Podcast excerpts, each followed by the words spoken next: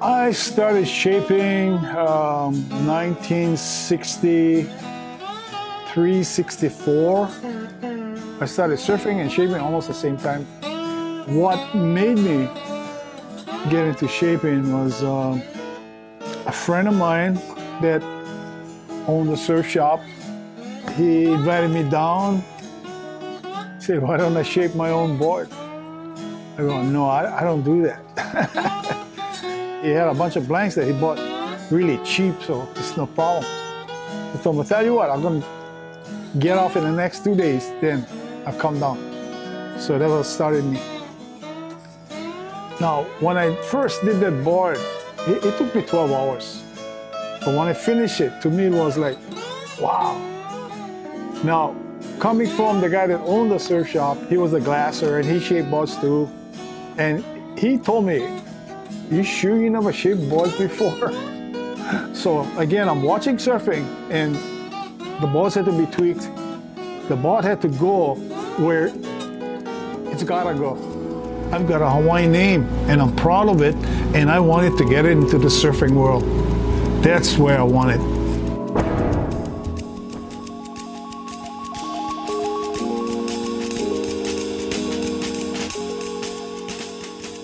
This past Friday, January 15th, Ben Aipa passed away due to complications from a stroke and Alzheimer's disease.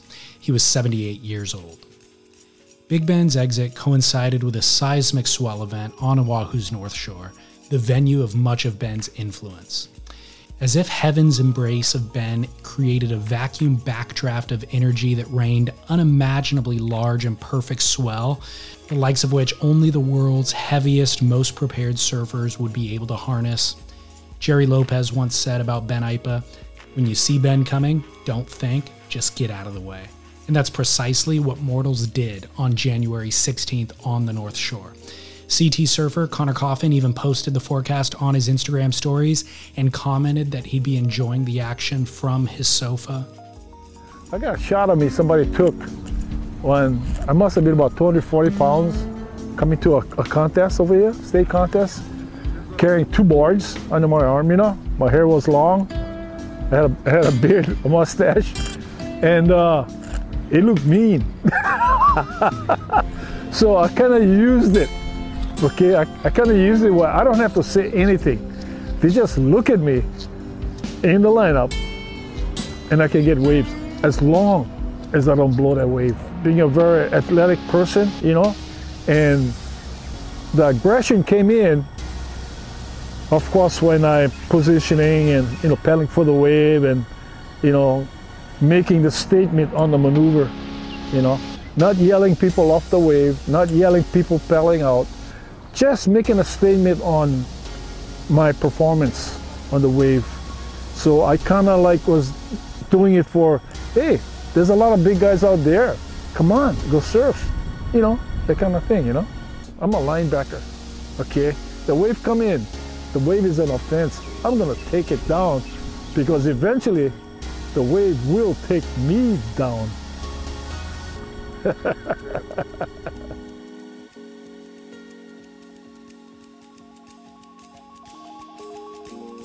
This Aipa swell exceeded everyone's expectations. Most of the North Shore's most famous reefs were nullified. The swell was too big for pipe, too big for sunset. Waimea was closing out. The outer reefs, normally dormant, were not only breaking, but they were firing. 30-foot waves were barreling and peeling down the reef flawlessly for hundreds of yards. The very few qualified and capable surfers who ventured out had the once-in-a-lifetime chance to actually surf their 9 and 10-foot surfboards. Not just make a drop and bottom turn like usual big wave surfing, but steer those boards down, through, and around mountains of water. Mark Healy said, quote, "I've never gone faster on a surfboard in my life. I saw some of the best waves I've ever seen that day," end quote. And Ben Aipa was somewhere in this. He's pulsing through all of it. Sure, maybe spiritually, like the various Andy swells that happen to show up each year on his birthday, or the Scion swell, but I also mean that literally. Ben coached a lot of these surfers, and he gave them the foundational tools that they needed on this day. He invented and shared surfboard design elements that were shaped into every one of the surfboards ridden this day, January 16th. Important figures are often remembered and written about with a chronicling of contributions and influence, but true icons, people like Ben Aipa, their influence is impossible to track. It's baked into so much of Hawaii's surf culture, and thereby surf culture at large. His influence is impossible to tease apart, and it's also impossible to imagine what surfing would look like if Ben had never existed. In January 2020, I was able to spend an afternoon with Ben's son, Akila, to hear his perspective on his father, his influence, and here's what Akila had to say. I got to see him become everything from being, you know, my dad had, I guess, me not early, but a little later, so in his eyes, and I feel like sort of this time vault or time capsule for surfing because I got to see the evolution of boards going from 11 to 10 to 9, 8, 7, 6, 5, 5s, you know, so yeah. When they started chasing it hard, to watch that happen right in front of my eyeballs in our home and see the evolution of board design, it was just so neat. And mm-hmm. Then to see not just the surfing part of it, but on the back end of it part where people didn't see was my dad as a mentor to these kids trying to consume their time by taking them skateboarding too, you know, so... You know, one thing about Hawaii is not different from many other places that kids grow up really fast here on the street, you know, and whether you're Waikiki or West Side or I don't care what side you're on. So there's a lot of outside influences that steer kids wrong like other places. So I think my dad tried to provide a platform for the kids to keep them with a direction rather than watch them go in three directions. And I know that was part of the reason in the case. So to have those guys in our home and our lifestyle and then to skateboard with them and to watch my dad go through kind of a mentorship and then it evolved into coaching and then board design, board evolution is pretty cool to see that as a kid. And then watching my dad coach and then judge all the Triple Crowns out here, you know, from the inception of professional surfing, I basically grew up in the stands at all the Triple Crowns. You know, in the judges stand back when I could freely go up and hang out with the spotter. I could hang out with the head judge. I'd look over his shoulder because it was an open stand and my dad was judging, so I was free to roam up there, you know. So It was really fun to be in that environment before it was so sterile, kind of like it is now. For sure. You know, so yeah, I had no idea about the skateboarding detail. Your dad skated too? My dad skated some, but he more or less even shaped the boards and made the boards out of wood. There were mini surfboards. I didn't know that.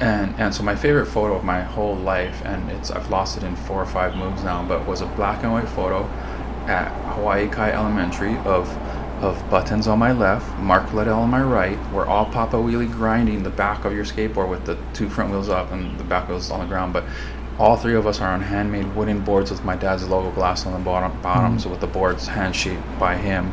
I'm not sure in what class or what or wood, because I used to go to schools and do seminars, shaping, board building, and I'm not sure where the wooden skateboards came from. Or I don't remember seeing my dad make those at the time, but I just remember riding them. And then the wallows part where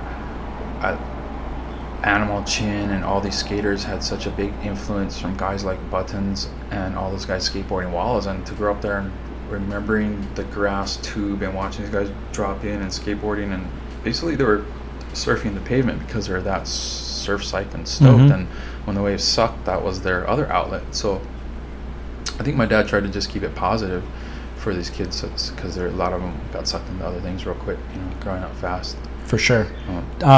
Were those skateboards sold commercially at all? I mean, I don't remember seeing them. Ever.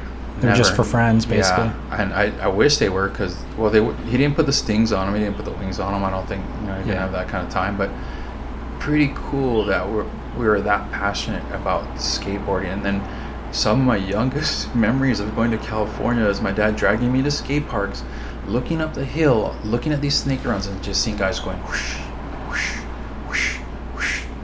all the way down the hill. And it was the coolest thing ever because, like I said, the surf wasn't always good in California, so you look up and they had the stairs on the side and guys would be just doing laps, you know, after laps. And then unfortunately, I think that was the early 70s was a Grom, and then I think mid 70s is when you guys are vagrants, those are terrible places for kids to be, yada yada, and they started breaking them all down, unfortunately. But when I was young, I was pretty sure they were everywhere, and you knew how to find all those little like drains that had all the runs, all the places that had the snake run parks. It was it was the thing to do before skate parks, I think. Yeah, backyard pools that were emptied out and stuff. That too. Yeah. But no, there are these runs. I don't know what parks they're called or what runs they were, but they're amazing. Like I said, as a kid, you look up, you know, this little hill, and guys are just like basically surfing the hill down, and right. And that snake run thing is pretty dope to see. What did your dad expect of you? I mean, considering that he's kind of fostering a lot of youth and guiding them, how did he treat you as a kid? Was he your coach surfing? He was my coach. Did he expect you to become a board shaper? I don't know what he expected of me because he never laid that on me. Okay. I was lucky enough to just dip in and out and be what I wanted to be and be supported for it. My competitive nature and drive was up to me and what I wanted to be, but with him as a coach, you know, there's a dynamic there. So I'm learning to coach now, and I saw how he had to separate it, and me and my dad had to practice how to separate it. So he was my coach at the beach, but once we got home, he was my father. And it was nice to have that balance, because in these environments now you see kids with fathers that don't know how to shut it off. So even at home, they're coaches. So my dad was a professional coach, but at home he was my father. And so I was lucky, and he was lucky that we had that balance, so we wouldn't have to butt heads. I don't want to come and talk surfing with my dad. My dad made surfboards and coached. He didn't want to come and talk surfing with the family. My little brother and mom and family didn't want to hear that crap. You know, it's family time. Good. So we had a surf time and a work time, and then we had family time, and like I said, I think that was a nice balance for us to have as a father-son coach. So I'm glad to hear that. I wonder about that. You see somebody like Gabriel Medina, whose dad is on the beach, or Felipe Toledo too, and there's no separation. Whereas like Kaloe, at some point realized Pops is going to be Pops, and I'm going to hire Snips to do the coaching. Well, it's funny you say that. Okay, so there's a crazy dynamic there, because in their professional career, pretty sure Snips and Dino weren't the best of buds. Right. So for Dino to let that down, to accept Snips as a professional and know that Snips is the best professional for his son, says a lot. So a lot of dads can't let go. And I got to give some dads respects, because the dads get you there to a certain point. But has the dad surfed any CT events? Has he traveled and done the tour? Does he understand all those dynamics that comes with being a professional? Dino does, and he's willing to step away, even if that's seen a lot. So if you're a regular dad and you see a dad that's done it all and he's still willing to step away and give it to someone, all that does is save his relationship with his son, probably. Totally. He can be a dad. He can wear one hat. Totally. All these dads, like I said, they're trying to be Superman and wear 10 hats. It's deteriorating on them and their relationship with their sons or their daughters, from what I see. And it's easy to see that when you're afar. When you're a dad, you're in it. You think, oh, no, I'm good. And then you, from afar, you see how toxic it is. You see them letting out on the kid. You see the poor kid not stoked. Exactly. You see the kid hanging their head. You see the kid get in the car. Dad and kid don't talk. You're like, you see that way too commonly, too often. Mm-hmm. Like, that's not what it should be. So I think it's about accountability. You know, I'm coaching now, and the parents ask me how I do it. It's not about me. It's about the kids. It's what do you want out of this, and what are you willing to put into it?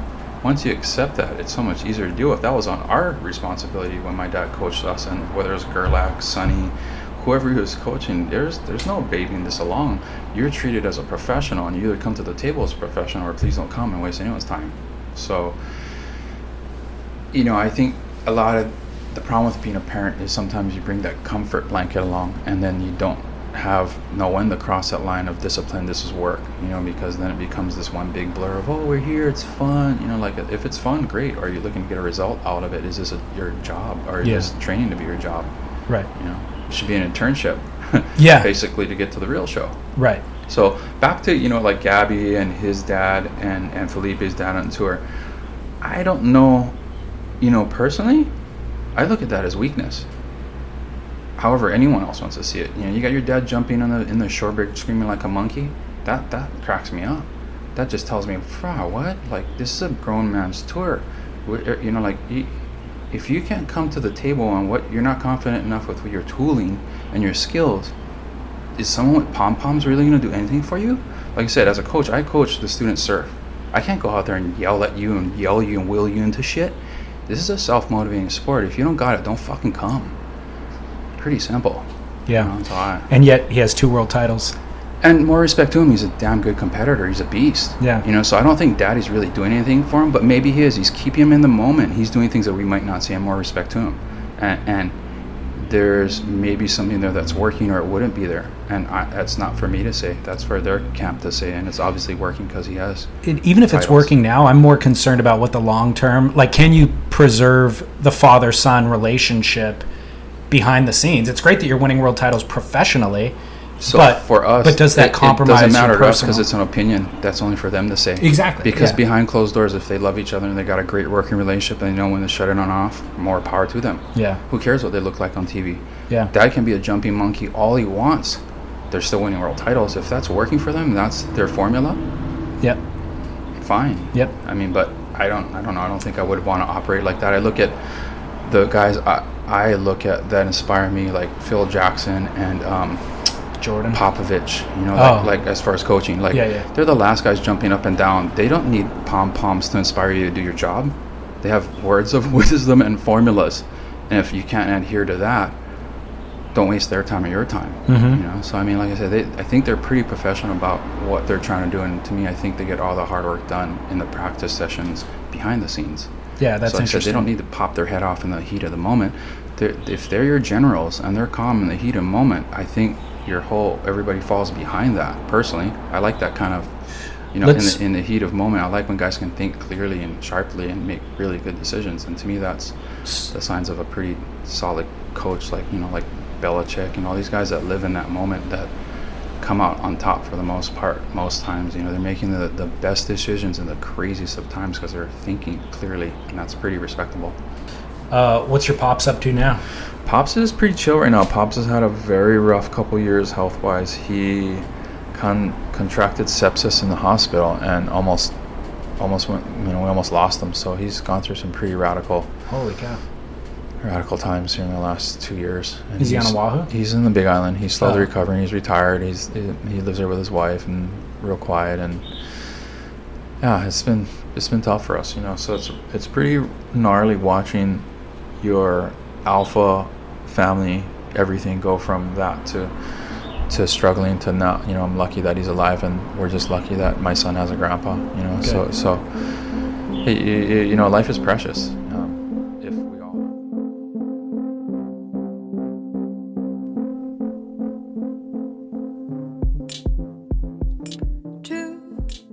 Ben started surfing late in life, in his early 20s, after an ankle injury ended his semi-pro football career.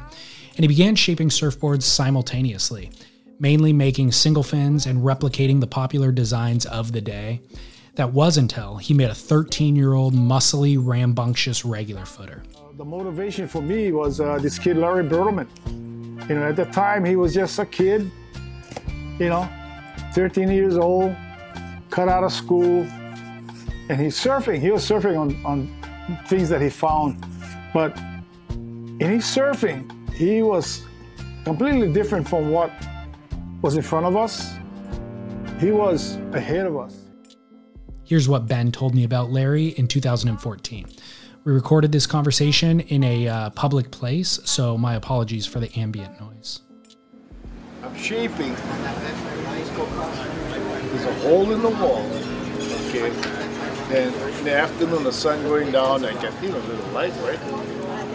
One afternoon, I was shaping, you know, of course, the light could tell me, okay, you know, I don't even look at my watch, you know, okay, it's time for going and all that. All of a sudden, I looked, and the light wasn't there.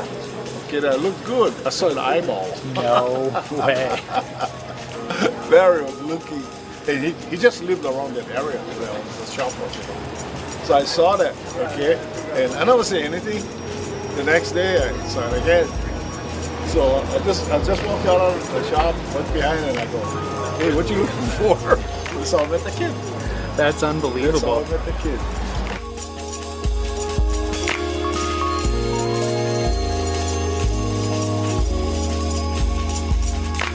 To the Sting. At the time, he came in when I was just developing the Swallowtail. Okay. Then, had you seen Swallowtails before, or did you develop that on your own? For me picking it up, I think in the past somebody did dovetail. Okay. Which is the quickest turning bird? Swallow. Yeah. So I made the cut, you know, figure out how to shape it without breaking it. you know, with a, you sure. know, and, you know, first one I did, I broke the tail off. Yeah. You know, because it's only foam. Yeah. You know, so I got it down, looked at it, then I talked with the glasser guys, you know, how I wanted it to be lapped and stuff like that. And that's how it started. Wow. So interesting. So it came from the bird, aerodynamics of a bird. Yeah. Yeah. Interesting. Yeah. I never heard that before. Really? Yeah. I mean, it makes perfect sense, of course, because the name, but it just never dawned on me. Well, you're looking at guys on the boards, you know, they try to emulate, you know, mm-hmm. birds. Yeah. Was it at that time, was it just like a 8-foot, like single fin with a swallowtail on it, or had you yeah. started? Well, I was really short already because of Larry. Yeah. When Larry was doing his thing, of course, a couple other local guys, local kids, mm-hmm. you know, saw this. So I watched these kids, and they look different. I mean, they were going low to the board, like Larry, mm-hmm. You know, stuff like that. Because when I first was working with Larry, okay. He was trying to go 100 miles an hour in one space. Yeah. Okay? So I worked with him on breaking it down, and the kid kind of understood, you know, what I was talking about. So he got into it. He developed a form that was far ahead, so far, man. Yeah. And I'm looking at this going, you know, just by him being low and how he is actually not pivoting the board, but carving the board on a tight spot, you know? That's where the swallowtail came in. Okay. I did it, you know? Then, of course, the other guys, of course, I got them off what they had, and this is writing what Larry was writing. Okay. So he was kind of the guy dictating the changes? Yeah. Yeah.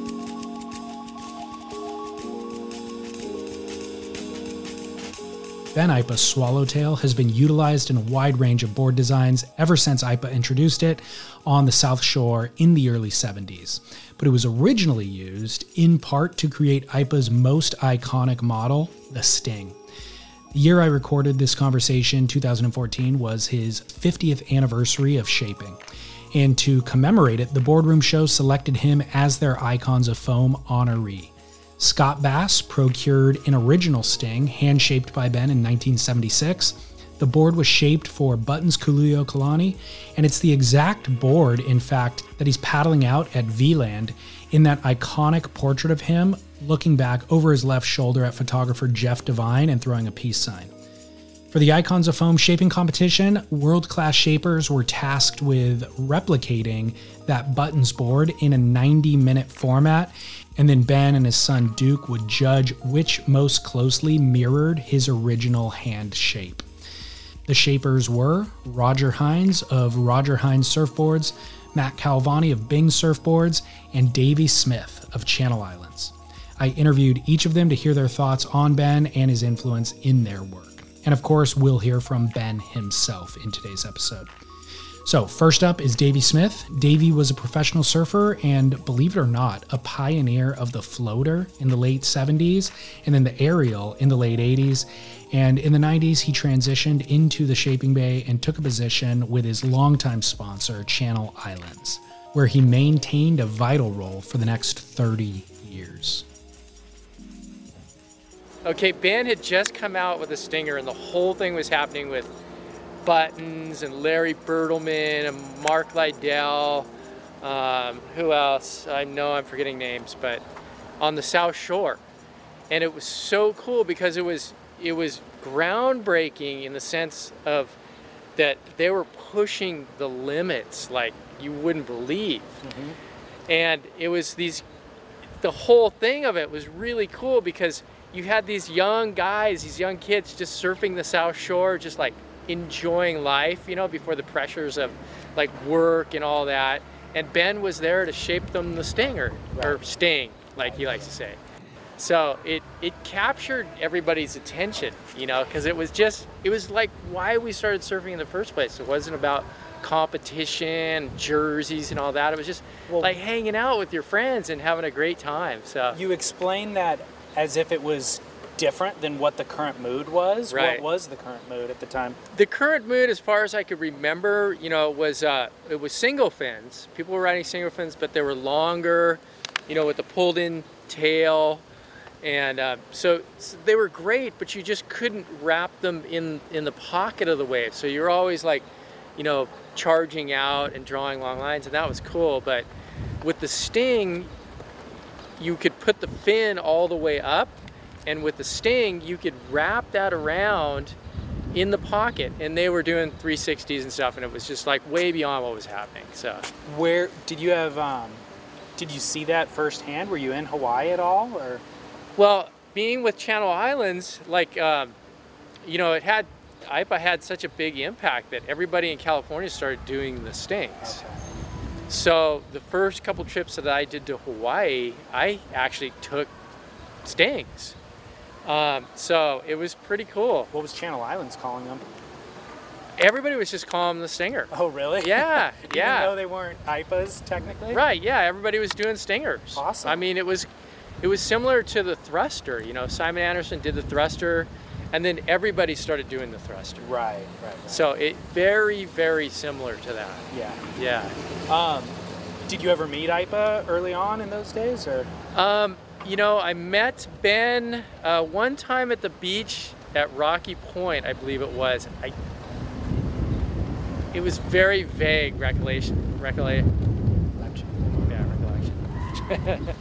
But, you know, because I had a sea ice Sting, and he's like checking it out. He's like, "Whoa, hey, bro, where'd you get that?" You know, so it was very cool. Cool. What are your memories of Ben himself? Like, what kind of a presence did he have for that era and on the North Shore and stuff? Well, that was another thing. It wasn't really the North Shore. It was the South Shore. Okay. Yeah, and you had just, you know, he was always like a father figure. Yeah. You know, and to a whole group of guys, and just a solid guy. Yeah. You know, and I think that resonated with a lot of people, you know, and especially that group that was just surfing the South Shore, surfing these perfect waves, clear water, and doing these crazy maneuvers. And Ben just happened to be there to facilitate that whole thing. Yeah. So it was very cool. How important is it for you? You're coming from a professional surfing background. Ben obviously can surf. How important is it to have that skill set of being a good surfer while you're a shaper? How much does it affect your, you know, your ability to shape? I think it affects your ability a lot, you know, because you're implementing your knowledge as a surfer into your shapes. So obviously, you know, when someone orders a board, they don't have all those nuances, right? But you have the years of experience to put in the shape to make it, you know. They may not ask for that, but you put it in there. They can't see it, but you put in the things that make the board excel. So yeah. I think it's hugely important. Yeah. Yeah. Because there's guys who don't really surf who are still successful shapers, and I always wonder that, like, how do you, they just rely on feedback basically from right. surfers, you know, and they seem to be able to do it successfully, but I've always wondered how they make that adjustment. Yeah. You know?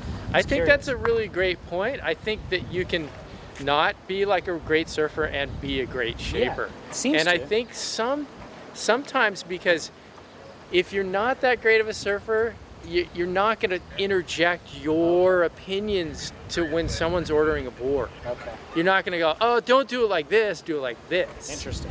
So I think there's, I mean, God, I know so many great shapers that aren't that great at surfing. So. Yeah, that's interesting. That's a good way to put it. So I think it's kind of a, you know, it can work both ways. For yeah, sure. Yeah, yeah. It seems to be able to. Yeah. What was your experience like shaping in there right now for that hour and a half? You know, it's amazing. I mean, that generation. I mean, what craftsmen? You know, God, they're just, they can use a planer like nothing else. You know, it's like you know, it puts all of us to shame. You know, it really does. I mean, those guys are gnarly.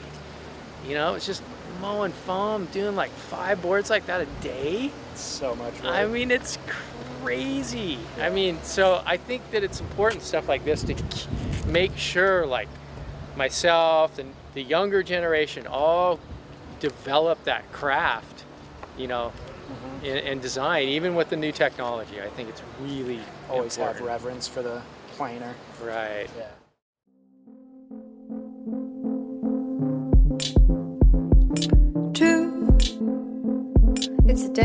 you know the moves. So then came, of course, Buttons, Mark Liddell, and the powerhouse Day Killer. And the other guy was on Michael Holt. Right. So how did those boards differ? Because like Dane and Michael obviously are surfing the North Shore. Rocker volume. Okay. You know how much entry rocker, you know, because at the time the rockers were low, right? And we had the beak, you know. Yeah. We had the beak. How does the beak affect the performance of the board? Oh, it was, at the time it was just look. It was just look. So everybody put the bump. Okay. But when everyone is doing that, instead of all the bump pull of that, I was taking the bump. I was foiling it. Okay. Because these guys were foiling surfing, so I foiling that beak. So it looked, it complemented what the board looked like. Uh huh. It really did. The whole aesthetic. Yeah. Yeah. You know. Wild winters, warm coffee. Buttons, Mark Liddell, Dane Kiloha. Their surfing again was so far ahead. The boards had to catch up with them. That's why they came in with the Sting. Because these guys are riding their fins forward, they were surfing forward, and the boards in the back third wasn't reacting. So just by chance, I went down to Kei Lagoon, the fastest boat on water at the time, the hydrofoil boats. As they came into the turn, they dropped the throttle, but the momentum of the weight of the boat kept going, and the cut on the side of the boat made the boat pivot without losing speed. I saw that, and that's why I brought the Sting in. There is a cover shot of Buttons and Mark that Kaiser's on the wall. They both had Stings, and their boards had blue flame and green flame. That design caught fire with those guys on the flame boys.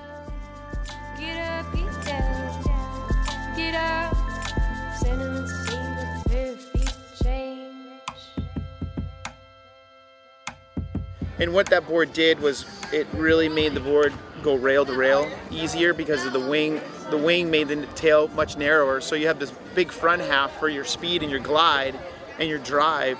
But then when you really wanted to crank a turn, you could push on it as hard as you want because the tail pulls in. But yet it acts like a fish kind of in the front, so, or, you know, gives you that surface area. So, and it was a single fin, and the stuff that, you know, Buttons did on that board obviously is legendary. I think what it did is it went from being like a big wave focus on Hawaii, like with Brewer and Parrish, and he basically brought things to the South Shore and brought performance surfing, more pre-contest surfing with Buttons and Larry Bertelman and those kind of guys. So he pushed performance small wave surfing with that board primarily. And this is a familiar voice. This is 2013 Icons of Foam champ and former Surf Splendor guest, owner and head shaper of Bing Surfboards, Matt Calvani. He began his career in 1985 with Hap Jacobs in the South Bay of Los Angeles, then worked with Dennis Jarvis at Spider, then Phil Becker at Becker Surfboards. In the year 2000, he partnered with Bing Copeland to transition into an ownership position with that legendary label, relocating the factory to Encinitas, California, where he still operates today. I think when I originally saw Stinger was maybe back in the 80s, probably, you know, early 80s, and at the time, like I think I was airbrushing.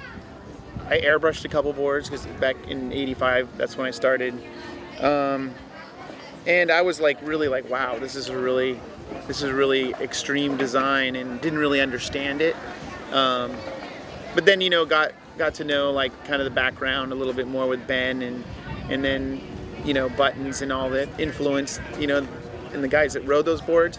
And then really the more exposure I got with that board when I worked with Phil Becker, because he pretty much shaped all the way from, you know, 63 to like, you know, up until he retired, and he was, you know, he shaped everything, and he shaped probably 500 or 600 of those. And when I was shaping Becker for like 7 years, he had shaped probably, you know, 20 or 30 of them for guys that just wanted, you know, an original sort of Stinger from the 70s, you know. So, and I ended up shaping a couple back then, And you know, it's sort of like you take your, you put your own take in on the board, and you know, generally most of them had full rails back then, big rails, and that was the kind of thing. It was just like a 70s board with kind of a twist. Did you have any experiences back in those days with Ben himself? Did you ever spend any time in Hawaii? Or... No, I never really. I had met him maybe like 5 or 6 years ago through Bing. He's friends with Bing Copeland. I knew people that worked with him. I knew his diligence of craftsmanship and his. He's very picky and very meticulous, and he only works with certain people. And I had a guy that I had worked with for many years, and he did some contract glassing for him when Ben came over, and he was going to get the license. And Ben was always like, I don't really want to do this, and he never really gave the license to the guy because he couldn't let go, because he was just such a stickler for quality. And not that the guy wasn't good, it's just that Ben is like a perfectionist, and it's hard to get somebody else to think that way. Yeah. And the guy that would have got the license was an amazing shaper and glasser. Yeah. So interesting. 71, 72 was still a single fin Sting. Okay. 73, 74, even before that, the multi-fin systems was coming in already. Now, I ventured into putting fin boxes, where that, during the time, was a no-no. No, they want to put boxes drag.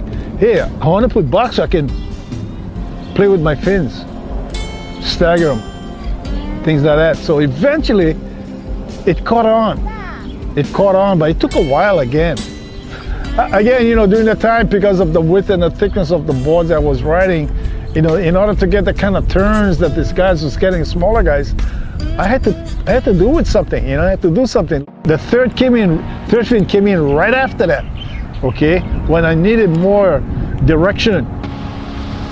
In order to get more direction on the twin, it's going to be bigger. But then it defeated the purpose of the idea of a looser board. So you put a keel. A keel, right? It wasn't a fin. I guess it was a fin at the time. Okay, I got this 1/4 inch ply. I cut a shape like this, like a keel.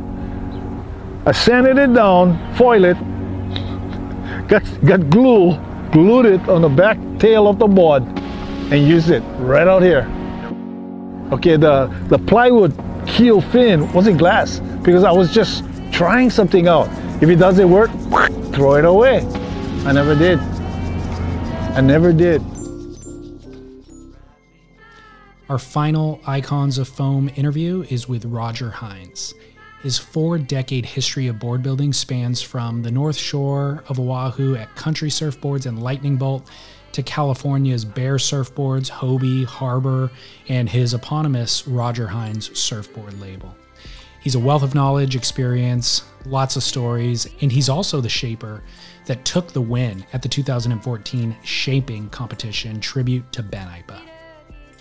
At 59 years old, I've been able to come to a place that I love riding. I was just in Japan recently shaping, and I took a board I had made, much like what I had stripped down and made in the late 60s. It was a transition board. It was actually a template off of a board from 68, but I put a good rocker to it and some good rails and a single fin. And I rode it in Japan. I rode it here and in Japan. One thing I really love about a single fin is it forces you to smooth your style out. Right. And when you're forcing yourself to smooth your style out, for me anyway, it just seems that it really comes together with when I'm riding a thruster or what have you. It does, for sure. If you're not really gyrating, and for me anyway, that's what I try to achieve. I've been surfing since the mid 60s, started building boards in the late 60s, stripping them down and reshaping them into transition style boards. Okay. Glassing them alongside the house. Yeah, back then there were no glass shops that would accommodate somebody. There's really no blanks available either. Right. Clark didn't sell them direct. So you had to strip down the boards. I think there was a place, Rogers Foam in Santa Ana, I remember, I think you could go there and get some blanks. Okay. But for the most part, they were sold at surf shops, and that seemed to be the easiest. It was, they were available. There were a lot of boards available. It was the end of Vietnam, and people were still over there, leaving their boards behind, and easy to come by. So that was Orange County, obviously, is where you were growing up? Yeah, yeah. And then I went to Hawaii in the early 70s. It's kind of like a light went on when I got there to really saw how it happened. I was in Country Surfboards watching some guys glassing boards, and it was pretty pretty life-changing at that point. Was it? Really to see, wow, this is how it's done? That's interesting. Yeah. But, and then I got together with Kent Smith, who at that time was Pismo Beach Surfboards. He went to Hawaii. He was working for Charlie Galanto, actually working for Ben Aipa. Okay. Working with him, and he taught me a lot. Back then, we were splitting the time between construction and surfboards because there was not full time in either of them. Right. It was Hawaii, and nobody really wanted to work a whole bunch. We were there to surf. Sure. So did you live in Hawaii during that time, or how long were you there? Spent almost it was almost all the 70s. Okay. Back and forth from California to there. Nice. Whenever there was a lot of work, I would work, and when there wasn't, I'd build surfboards. Can you tell me about kind of your exposure to Ben Aipa and kind of his influence and how he relates to, I don't know, your career? Well, Ben, I didn't know him personally. I'd met him a couple times, but he was bigger than life in the water. It's just a huge presence. We were surfing Sunset a bunch at that time, and he just a gentleman. Quite the opposite of what you would picture a guy of his stature. Yeah. He was very kind and great craftsman. I remember my friend Randy Rarick was telling me that when Ben started working at Surfline, that's when they really started doing a lot of the Sting boards, and you know, they were the guys at that time. It was kind of like little satellite groups on the North Shore in the early 70s. In the early 70s, you were either a Lightning Bolt or Brewer, and then the Sting guys came in, Buttons and Mark Liddell, and that just kind of changed everything, how they were surfing. Yeah. And that was, and then Dane, it kind of really started to change things really quick.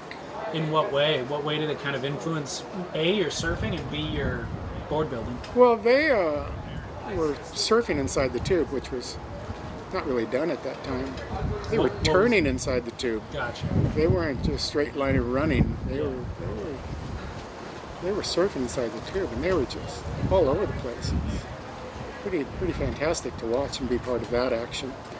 You know, and Ben has such a history that goes back so much further than me with Surfboards Makaha and all of it. I mean, the guy's just so well-rounded in all of his shaping abilities, and now Duke's at it, and I know his other son Akila. Yeah. They just keep that heritage going. That's pretty fantastic. Well, it's interesting in surfing specifically how these guys who are super iconic that have this history that seems so, like, almost it feels old, but it really isn't, and they're still around and they're still accessible and still working. Yeah. You know, there's not a lot of other things where you still have access to the masters. Yeah, and there was a lot of shapers that came through the 60s and 70s and 80s and 90s and 2000s, and they made the transition every era of that, and still stayed at the top of the pack with, right, with their style of boards they're making. It's and make no mistake, the Sting board that they're making today is the same board that they were riding in the 70s. They've really ramped it up, and so they've been able to bring that design and just take it and improve on it, improve on it, improve on it. Do you have any experience riding the Sting? Yeah, early on I rode a couple of them, and I've shaped quite a few of them in the 70s for guys. And but I don't go into this today with any I'm not taking anybody lightly. I think everybody brings something to the table on this that, and I guess Ben's got some surprises, which should be interesting. And it's not going to be an easy task. I think it's. I think just being part of this, you're a winner already. Just to be part of it, you know, just to be part of Ben's action and to be part of the U.S. Blanks and the whole deal here, Scott Bass. It just, I don't know. You're pretty fortunate.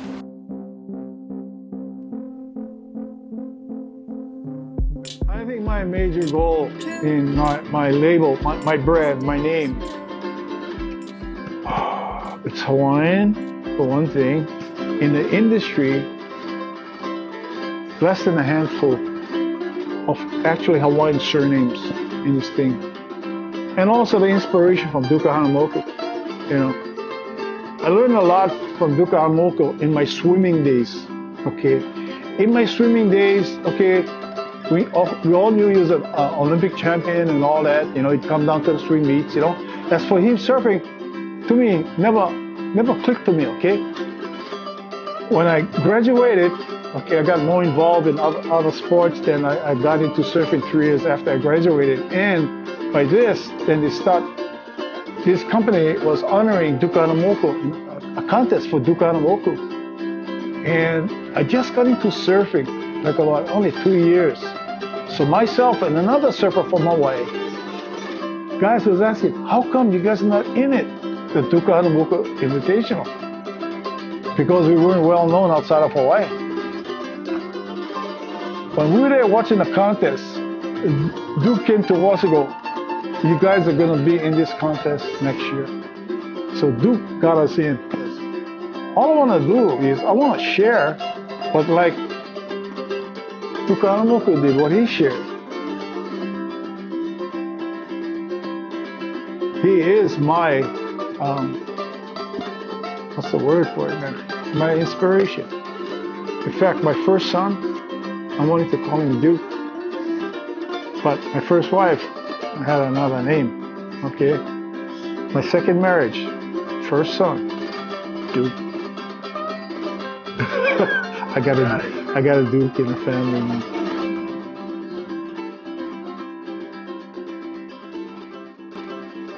Board that you rode?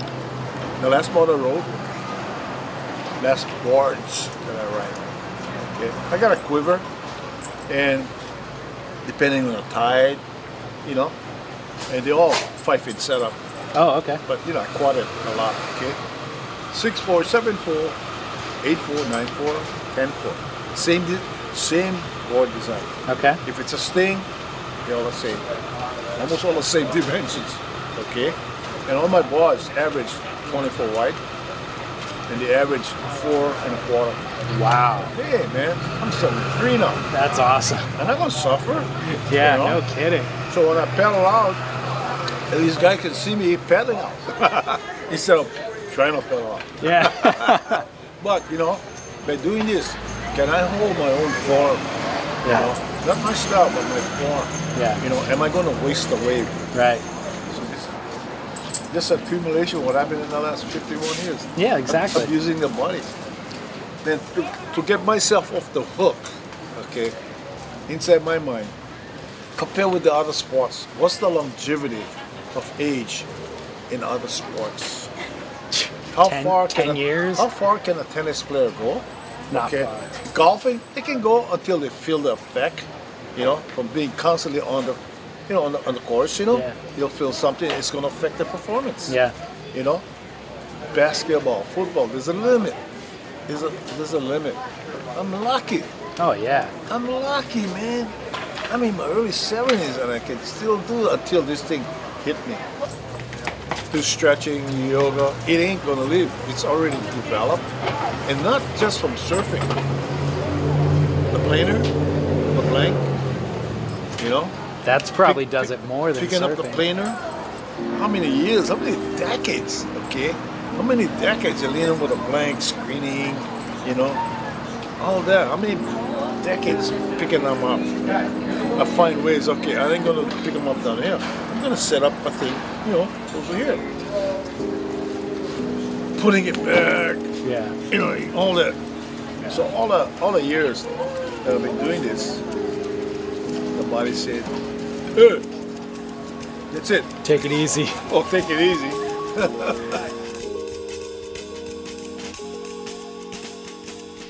Special thanks to Fiberglass Hawaii for a series of profile videos that they did with Ben and whose audio I pulled some of the clips for this episode.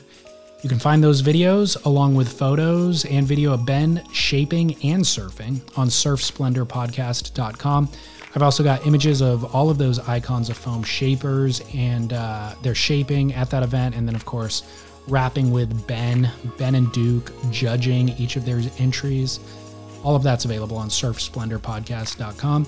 And then Ben Aipa's two sons, Akila and Duke, are both shaping surfboards and accessible at AkilaAipaSurfboards.com and aipasurf.com, respectively. Of course, condolences to that entire Aipa family. And then also bravo to those who braved that Aipa swell on Saturday. We covered a lot of those waves ridden on this week's episode of Spit with Scott Bass, which you can find in your podcast feed. And then we will also be discussing it on The Grit with Chaz Smith, where we welcome special guest Chuck Patterson. That'll be available on Friday of this week on The Grit.